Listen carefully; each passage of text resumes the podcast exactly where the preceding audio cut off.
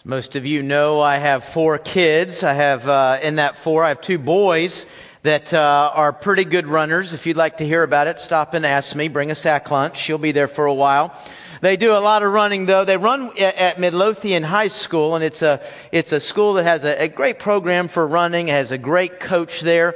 And that's been fun for me to watch them because I had an opportunity to, to go to a high school that had a really strong running program, had a, had a great coach. And so just kind of fun to compare, you know, what, what's changed in 30 years? What's changed in, in training or opportunities or, or uh, just, you know, different philosophies of coaching uh, different things like that. For instance, uh, certainly there's been a change in opportunities. You know, when I ran, there was not near the level or the number uh, of national type meets, whether it be cross country or indoor or outdoor track. Today they have a, a good many opportunities like that. Uh, we never really got much out of our state. Uh, you know, today they run all over the country. Another thing I've seen really change, and I don't think this is unique to running. I think they're finding this in, in all sports is this whole idea, this concept of core training. Y'all know what I'm talking about? You heard of core exercises? I mean, you know, 30 years ago we did sit-ups. That was it. You know, sometimes upwards towards minutes a week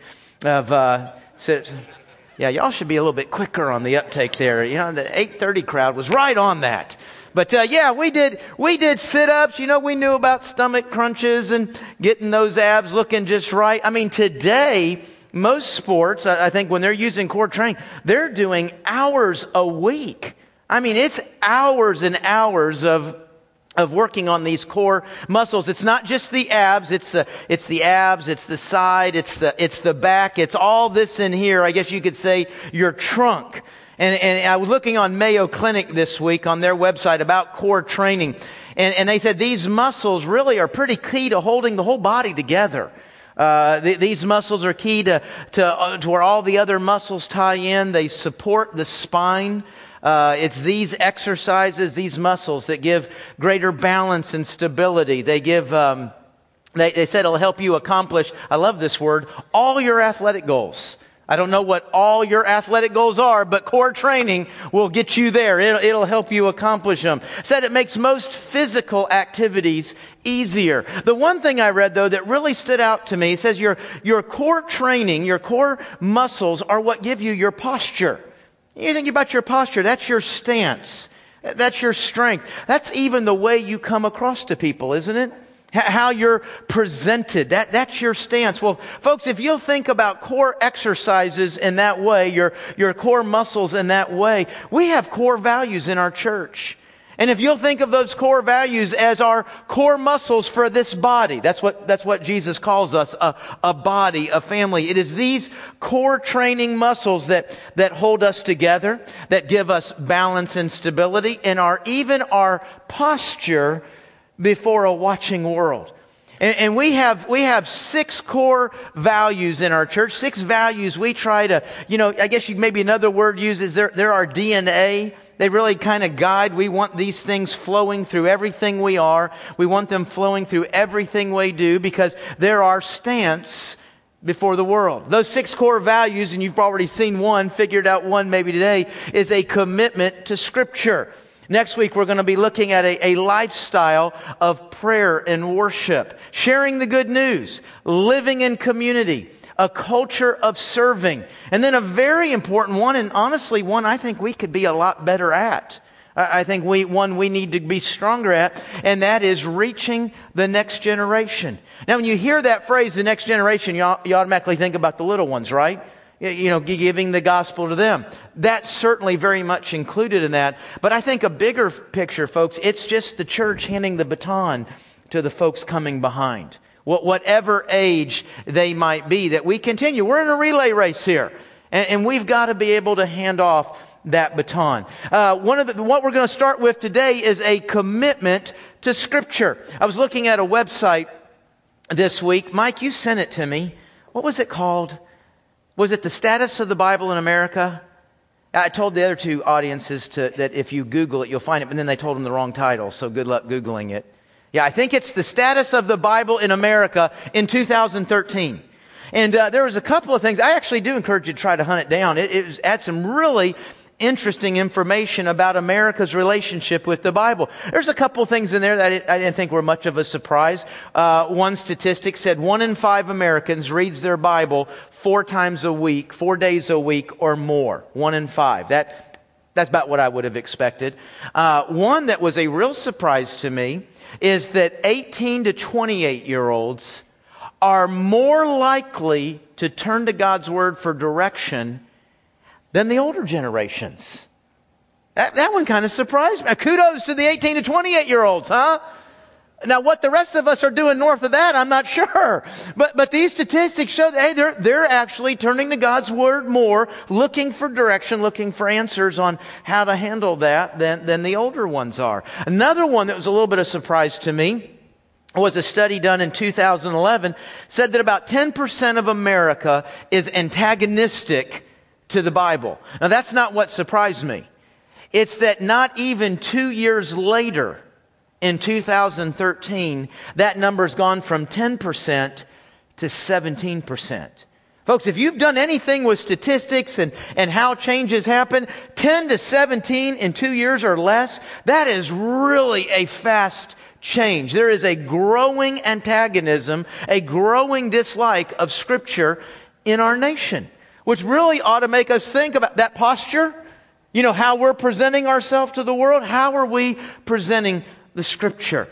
You know, folks, I, I can kind of sum up today's message in one sentence for you. Here it is. At the heights, we are unapologetic, aren't we?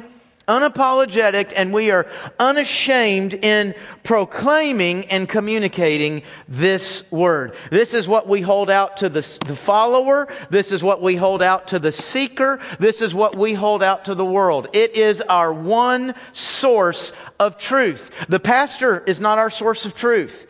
Pastors are not our source of truth. A committee, a denominational headquarters, none of that is our source of truth. We have one source of truth, and it is this book right here that we call the Bible. Amen? We do believe that, don't we? All right. All right. All 14 of us, the rest along for a ride. We'll take it. We'll take it. Now, now what is this book that, that we hold in our hands. What, what is this? This is, this is what we're about. This is what we're proclaiming. A matter of fact, you go back to those core exercises. Man, we're about sharing the gospel as defined by the Bible. Man, we're about living for the glory of God as defined by the Bible. We're about helping and serving as defined by the Bible. Are you kind of getting where I'm going with this? I mean, the Bible is really central. So, so what is this book that we hold in our hands. You know, I would imagine most of us in here, we have a favorite passage, don't we? We have a favorite passage. We have a, a, favorite book. We have places we like to go. You know, the Psalms. We like to turn to the Psalms. There might be a variety of places that are favorites to us. Now, having a favorite kind of implies we have what? A not so favorite. Yeah, we got passages we go to all the time. We got passages that's in the Bible. Where's that? You know, we got, we got passages we don't go to so much. And so when, we when we stop and acknowledge that, it's good to remember that all of it, every word from Genesis to Revelation, all of it is God's word. And because it's all God's word, it's all good. Now, is all of it equally easy to understand? No. Is all of it as easy to apply to our lives today? No. But I think you'll find that if you take time with any verse, any verse anywhere, you take time with any passage to study it, to understand it, to, to, to pull out of that the historical context and what God was speaking and saying in that moment, you will find the richness, the depth, the wisdom, and the perfection of this word for every area of your life. And that is that word it's what you'll find that your life is to communicate that.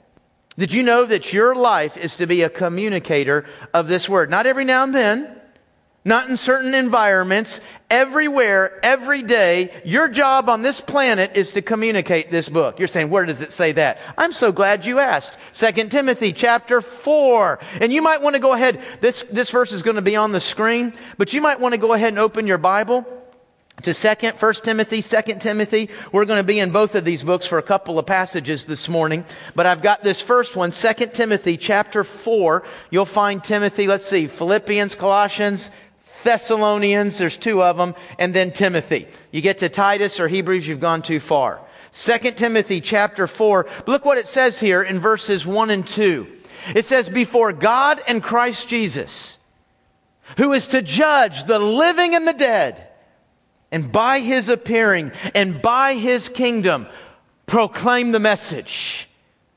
Persist in it, whether it's convenient or not. I love that phrase.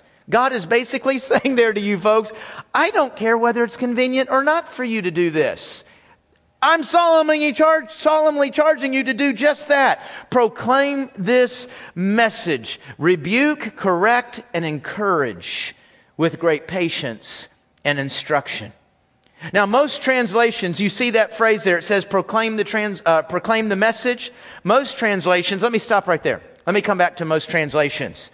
Uh, since we're talking about the Bible, I get asked a lot, what do you read from up there? What, what, what translations do you like? What are your favorites?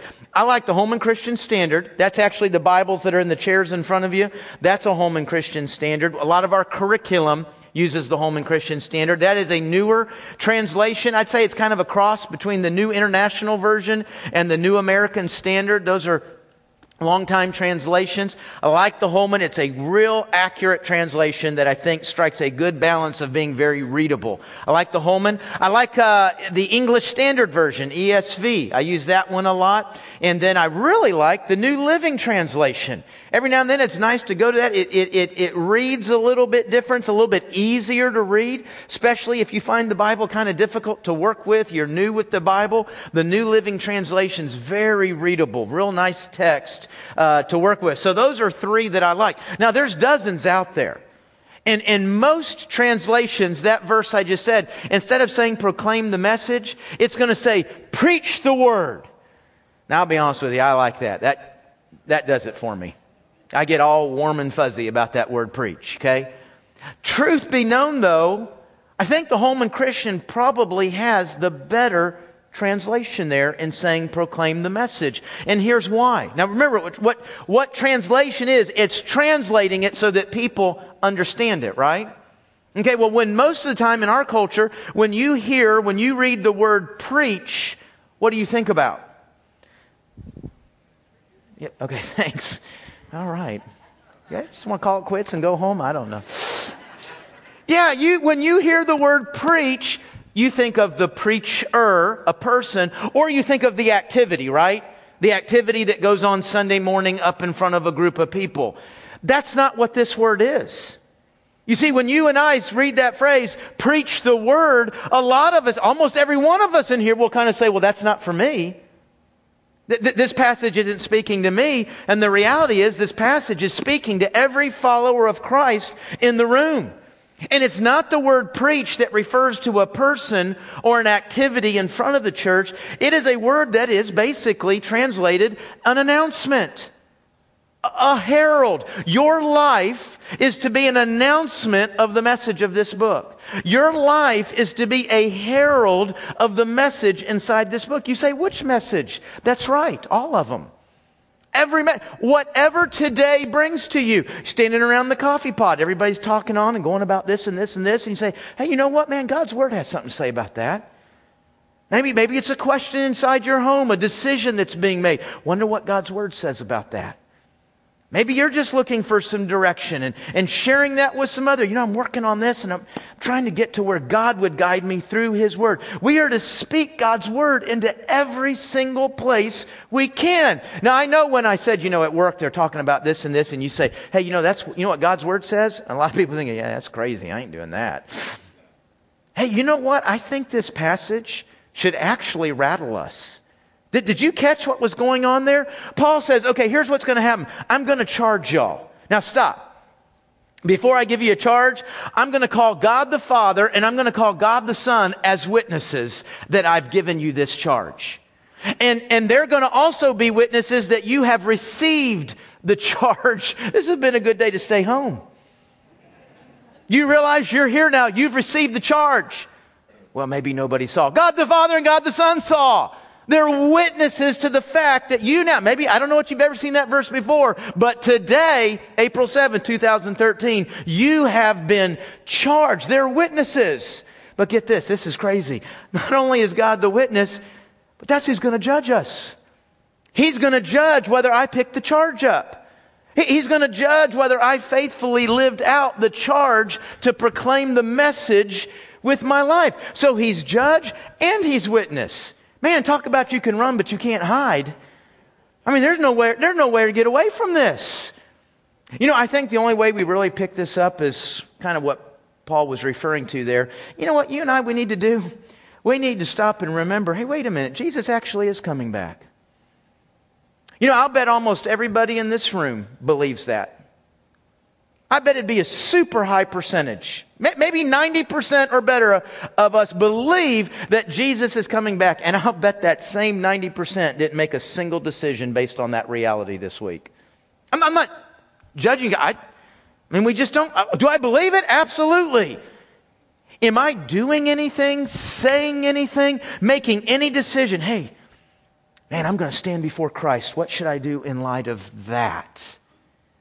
No, that's not, that's not really running through our minds, is it? Maybe, maybe like Paul said, we should stop. Hey, you know what? My life is left on this planet to proclaim this message. And that's going to be evaluated. And there's a witness that I've heard this, and there's a judge that is going to judge it. And folks, our community and our world needs, I mean, it's always needed it. I'm not, I'm not trying to imply sometimes more or less, but honestly, right now, I feel like our community, our culture needs this more than ever before. For me to faithfully communicate the message of this book in my faith, with my words, with my actions, because we live in a world that doesn't believe in absolute truth anymore, right? We live in a world where it is, it, the only definitive thing you can say is it's wrong to say something's wrong. It is wrong to say something is right. There's no definitive right, no definitive wrong. You know, I, I guess kind of early in life, kind of starting out in life, that's kind of fun, isn't it? I mean, you know, hey, I do what I want. What's good for me is what's good for me. Nothing's wrong. I just make it up as I go. But I tell you, you don't have to travel very far down through life and start moving through some intersections where you start thinking, man, I sure would like to have some answers. Man, I sure would like to see some of this fixed, some of this corrected. You know, folks, the reality is we need a moral compass. We need some anchors to hold on to in life. And that's what God's Word gives us. Now, I, you know, somebody could ask you, say, you keep referring to God's Word, and that's what the, the Bible, why this book? I mean, there's lots of great books out there. There's lots of religious books. Why the Bible? Why do we put this at the center? Well, here's a good reason. How about this? God. Y'all got that? You can write it down. G O D. God put this book at the center of what we do. Let me show you where. I hope you're still in, in Timothy. Look at 1 Timothy. 1 Timothy chapter 4. And look at verse 13. Just one little short verse here. 1 Timothy 4:13. Says there, "Until I come, devote." Now you know what devotion looks like, right? If somebody's devoted to something, they work hard at it, they're committed to it, they're consistent. Man, they do that whether it's convenient or not, right? Devote yourselves to the public reading of Scripture, to exhortation with the Scripture, to the teaching of the Scripture. Folks, it's God who puts the Scripture, it's God who puts this book at the center of our gathering. Do you see that? Now, you know what, folks? There's a, if you've been around my preaching for any amount of time, you know that, that I actually spend, a, you know, I'll take time in every service to tell you where we're reading, right? You know, go here, find that. You know, I actually want you to find the passage. That's crazy idea, I know. I repeat the passage over and over and over. You know why? Because I want you to get there. Now, there's two reasons I do that. Number one, it always frustrated me when the pastor told me to turn somewhere and by the time I got there, he was halfway done reading it. You know what I'm talking about? Man, I'm getting there as fast as I can. Where is that book? You know, I'm trying to get there. So, you know what? I want you to get there. But the second reason that I take so much time announcing the passage, waiting for you to get there, is because of this verse right here. Yes, you can see, well, that looks like a Bible. I mean, there are not a lot of books that look like that, right? You can see that I have a Bible. You can assume and be absolutely confident that I'm reading from a Bible, but I actually believe it's important that you have one in your hand, even if it's electronic. I actually believe that you, you look down, it's important that you see, okay, this is God's Word that we're trying to engage with. This is God's Word we're trying to get our direction from. Boy, I hope we're not confused here. The goal is never to study the pastor. The goal is never to leave here thinking, boy, the pastor really had some good thoughts on life today. No, the goal is not me. The goal is not what I say. The goal is that we all engage with God's Word. And the only thing I better be doing up here is helping you lift the meaning up off the page into the life we live here and now. But you should be able to see it go right back down and know exactly the verse that it's tied to and that that te- teaching is accurate. And you're actually you're actually supposed to evaluate and measure if what I'm saying is accurate against God's Word. I believe it's important we physically engage with the book. So God puts this book at the center of, of what we do. That's why we use the Bible. A second reason is because of its authority and its impact. Look at 2 Timothy. You're in 1 Timothy, just go to the right a few pages. 2 Timothy chapter 3.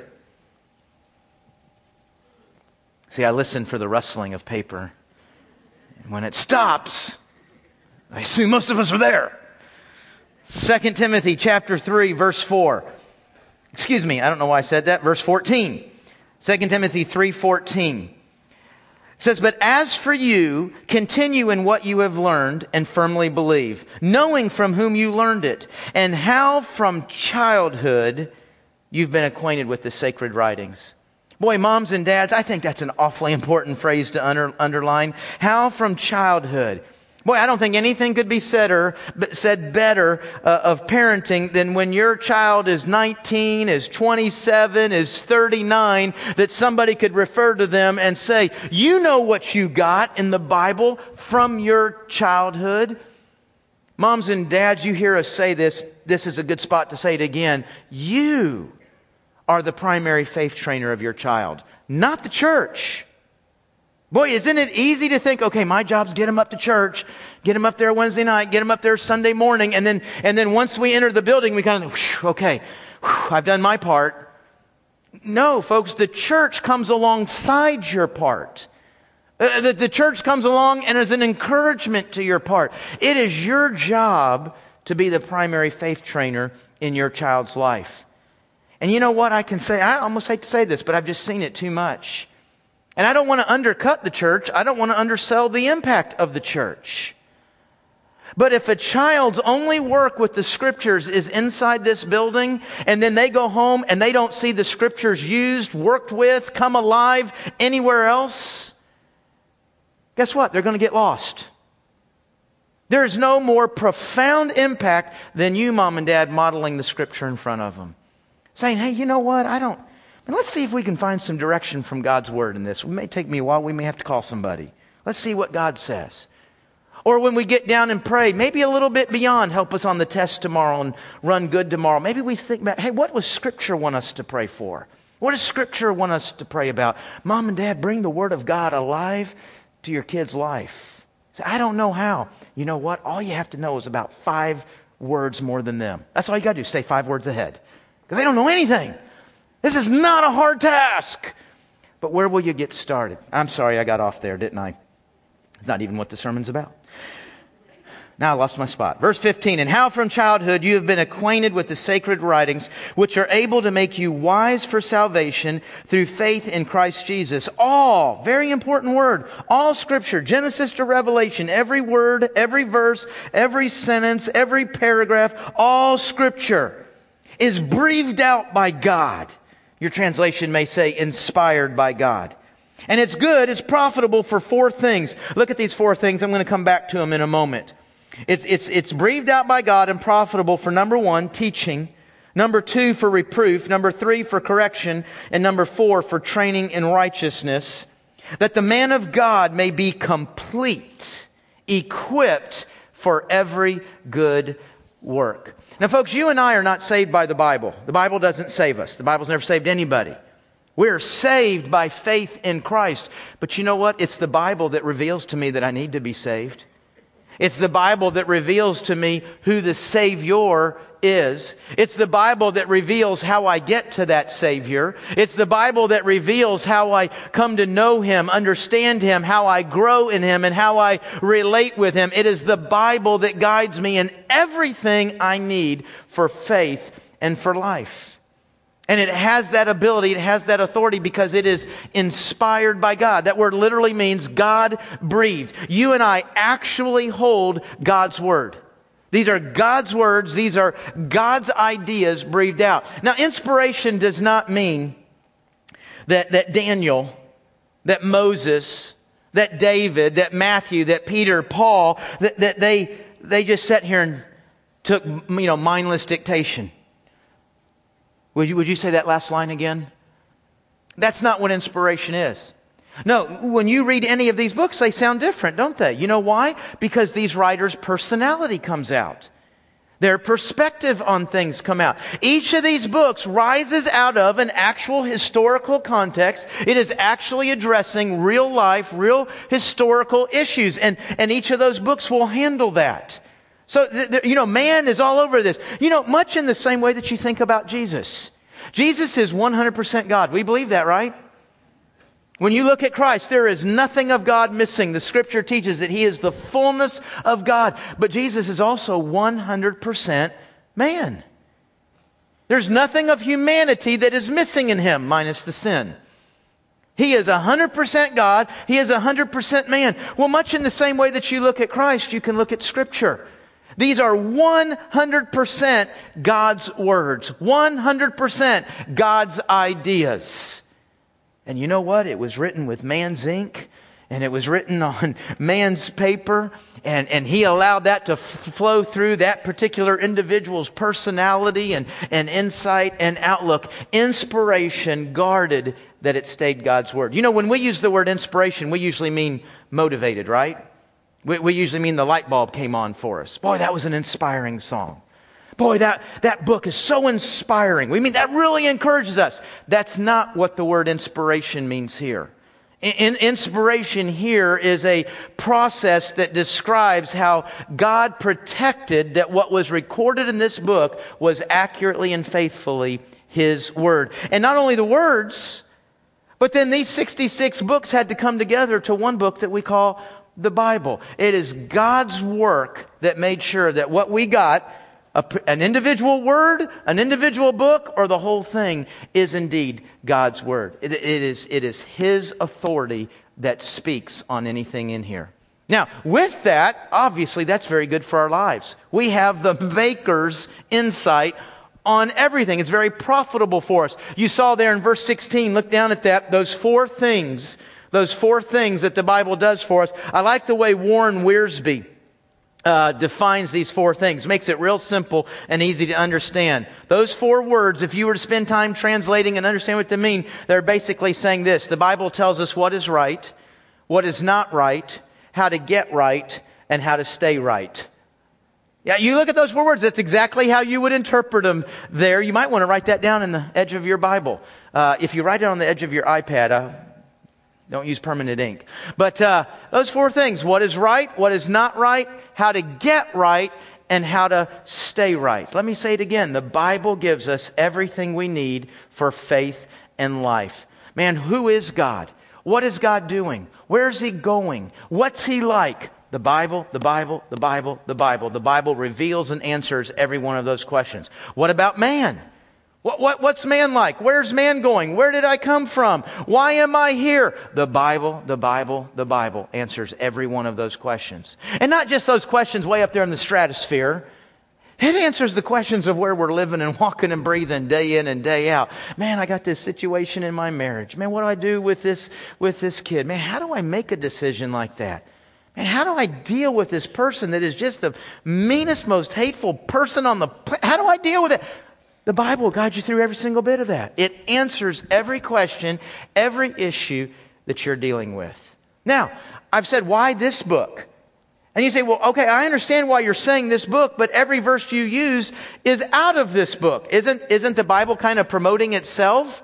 D- don't all holy books kind of promote themselves? But you know, I've done some some sermons in the past, and I'm not going to go into it all today, where I've actually compared the Bible to other forms of literature, other, other sacred writings or religious writings, and it, it really is unique if you take the time to stay. There's, there's actually nothing like the Bible. Agree with it or disagree with it, there's actually nothing that you can compare to this book on the planet. It really does rise above in its uniqueness, just in one way of looking at it. Folks, there's no book on this planet that has been more attacked, more vilified, more outlawed, more scrutinized. Scrutinized because we want to find it wrong. Scrutinized because we want to prove it's wrong. And folks, I mean, goodness gracious, with 24 hour news, we're pretty good at finding dirt on anything and anyone, aren't we?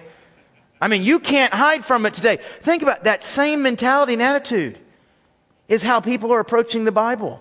Remember what I said a moment ago? We're almost at one out of five in people in America hate this book, and there's people very committed to bringing it down. And that's not just in the last few years. That's for millennia. And nobody's found anything yet. They can't prove it wrong. Not spiritually, not historically, not scientifically. You say, now wait a, wait, wait a minute, Pastor. You, you, said it hadn't been proved wrong scientifically, but what about that? What about that whole creation thing and, and evolution? I mean, have, don't we now know? Hasn't science kind of proved? I mean, that the Bible would be r- r- wrong there, right? Uh, you know, I'm not going to preach on evolution and creation day, but could I just remind us all of one thing that really is escaping our world? It, it's not the word evolution by itself. You have to add another word evolution theory. It's a theory. It's an idea about how everything got here. And after believing it for over 50 years, 100 years, they're really not any further along in proving it than when they started. They cannot prove it. It's amazing, though, how it's kind of communicated as a fact. You know what drives that? Religion. Religion? No, no, no. Religion promotes creation. No, no.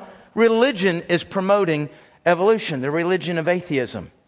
It is a philosophy that demands we can come up with some kind of model of how everything got here and everything got going that doesn't include an intelligent designer. It is a philosophy that drives that, not scientific facts. Now, again, I've gotten off my sermon. It's not about evolution and creation. The bigger point here, folks, is disagreeing with the Bible is not disproving it. Not liking the Bible is not disproving it. Not liking what it says on a particular topic is not disproving it. The reality is, the Bible has only shown itself accurate more and more as history and science, archaeology, as those things advance, we just find out more and more, well, the Bible was right all along. Changed lives show its accuracy and its impact. And folks, actually, when you do go to study other religious writings, it's amazing. There's nothing like the Bible that addresses every issue.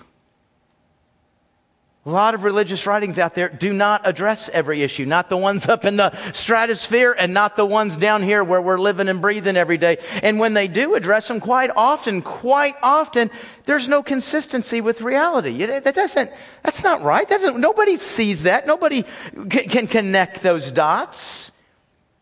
Folks, the Bible absolutely stands alone in its uniqueness.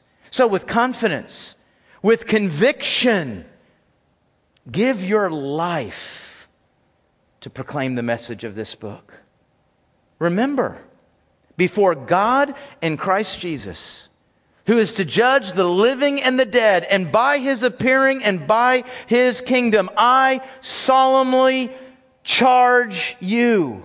And you, and you, and you, and you, and you, and you, and you, and you, and you proclaim the message. That's why you're on this planet.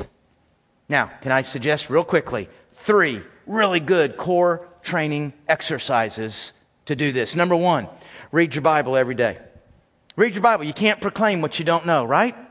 Read your Bible. Number two, become a student of the Bible. Now, what I'm doing with number two is we're going a little bit further than just reading. I think a lot of us can go home and just kind of meander through it a little bit, and that's about it. We need to go a step further. There needs to be some work to memorize it. There needs to be some work to understand it and really get to good application of it. If you look inside your bulletin under Faith Talk, I've recommended three great books to start building a Bible library. One of those books is a commentary. In other words, you're reading a verse and say, I don't understand what that means. What, what is this about? A commentary will help you kind of unwrap that. Another book will help you understand the whole and appreciate what you have. It gets into some of those things like comparing it with other religious writings and things like that. And, and, and then another one of those books is just to how to help you study it. Okay, I, I want to become a student of the scripture. Where do I begin? How do I, how do I start? What do I do with this thing? The book will kind of guide you through how you individually on your own can begin uh, a, a, lifestyle of studying and working with God's Word. And then the third ac- uh, exercise, folks, is to purposefully. That's the operative word, purposefully.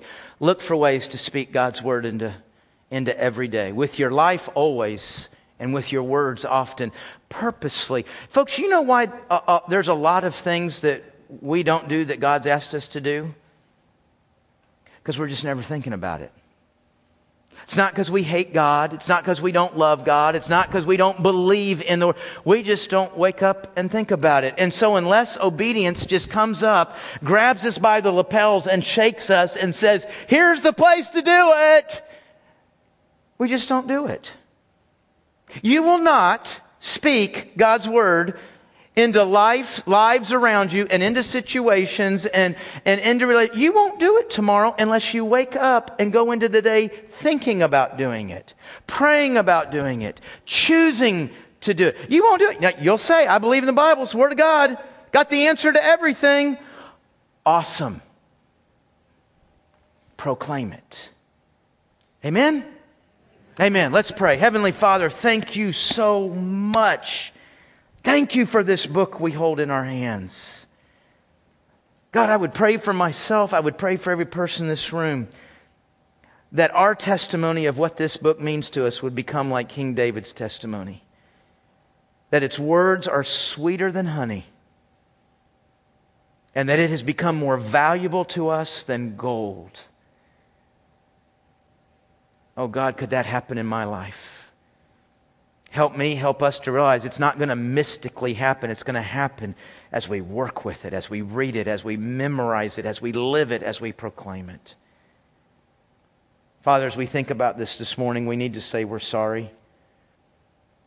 A lot of us have read that verse from 2 Timothy before. We know our lives are to be proclaiming this message, and Lord, we just we just don't. Didn't mean to, didn't set out not to do it. God, I pray it means something to us all today that, that you're a witness to the reality that we know this truth now. God, I pray that as I get up and move into a week tomorrow, I go into that week looking for all the places I can speak the Word of God. Whether it's convenient or not. Lord, bring this word alive in my life, and may my life bring it alive for all I come in contact with. In Jesus' name I pray. Amen.